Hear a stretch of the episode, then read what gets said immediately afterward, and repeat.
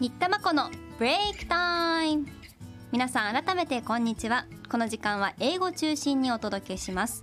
第1土曜日そして第5土曜日がある時には第5土曜日のこの時間に土曜番長のミニコーナーで新田真子のブレイクタイムをお届けします。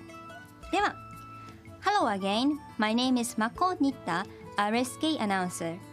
I was born and raised in Okayama But also, I was taking the class in English when I was in elementary school and university.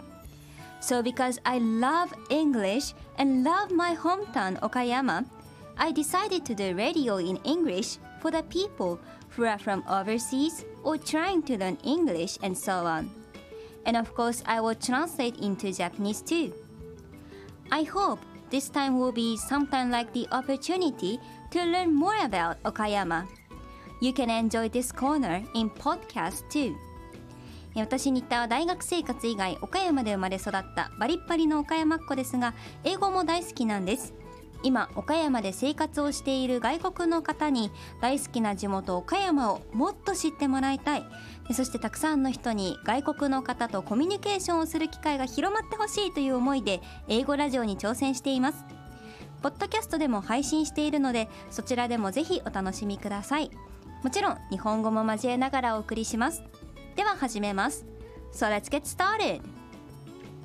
Today I will talk about grapes in Okayama In dry I talk about the peaches but Okayama where the king of the fruits now is the season of grapes Grapes made in Okayama have a high reputations as peaches do You have a wide variety of grapes to choose from red, green, black, purple, various flavors and texture.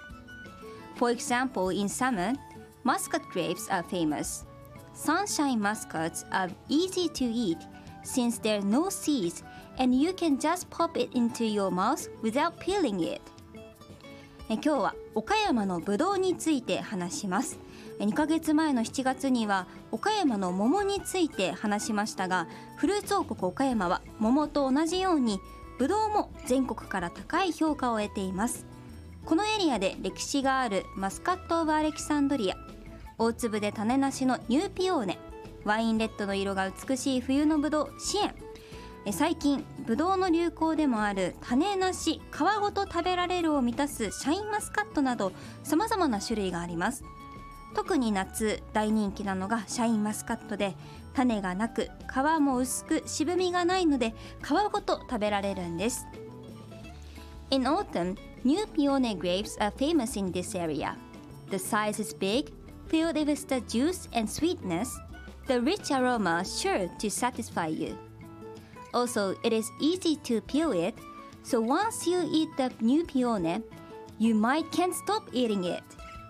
My relatives are making new peony in the northern part of Okayama, so I really love it since from my childhood. Can't wait eating the juicy sweet grapes. そしてこの時期になってくると登場するのがニューピオーネ 非常に大粒でたっぷりの果汁そして甘い香りが強く皮も簡単に剥くことができるので美味しさも食べやすさも兼ね備えたブドウなんです。私の親戚が岡山県の北部の方でピオーネ農家をしているんですが、まあ、幼い時から大好きなフルーツですし一度食べ出したら手が止まりません。今年もいよいよこの時期が来るととても楽しみにしています。ではここで今日のワンポイント。ニューピオーネが甘い香りが強いんですと紹介するときに The rich aroma と言いましたが香りを表す言葉いい匂いも悪い匂いにも使える smell の他に今回使った特にいい香りを表すアロマや料理の香りのフレーバーそして花の強い香りを表すフレグランスなどさまざまな単語があるんです伝えたいニュアンスによって選んでみてください新田真子のブレイクタイムでした Thank you for listening. See you next time.